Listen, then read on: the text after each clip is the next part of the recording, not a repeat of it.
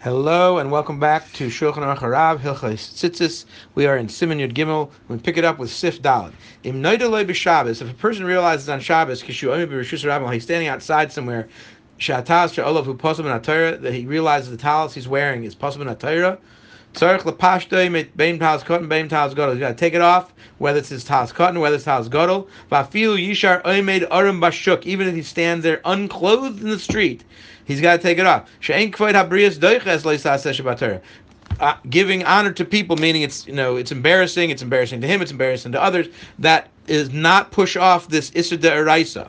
Shenemar ein chachma ein tavuna ein eitzel Hashem. There is no wisdom. There is no understanding. There's no advice in the in the face of Hashem when it comes to uh, halachas and mitzvahs de araisa. Aval im. So that was on Shabbos. If it's during the week, im hutas cotton. If it's a the talis katan that he's wearing under his shirt, ein lifashta. He does not have to take it off.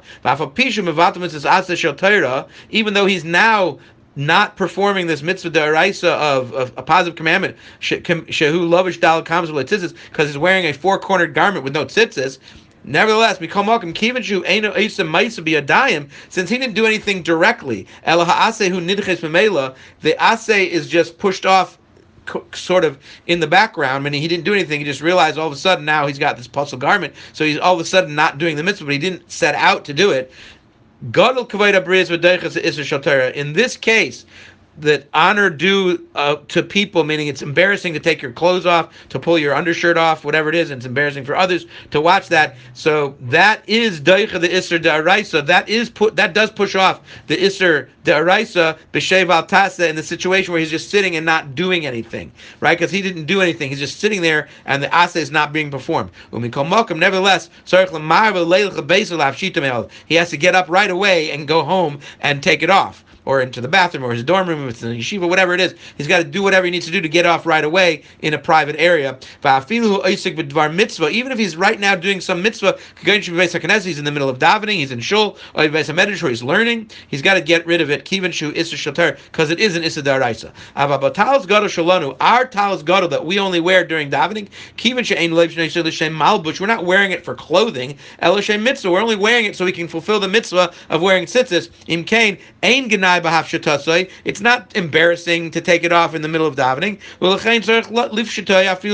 You can take it off even if you're standing in the street because you're wearing regular clothes. It's not your clothing, and it's not that big of a deal to not wear your talis gadol because we usually just wear it during davening anyways uh, Sif Hey. Someone goes to Shul, and he gets there and realizes his talis is puzzle and he can't wear it for davening.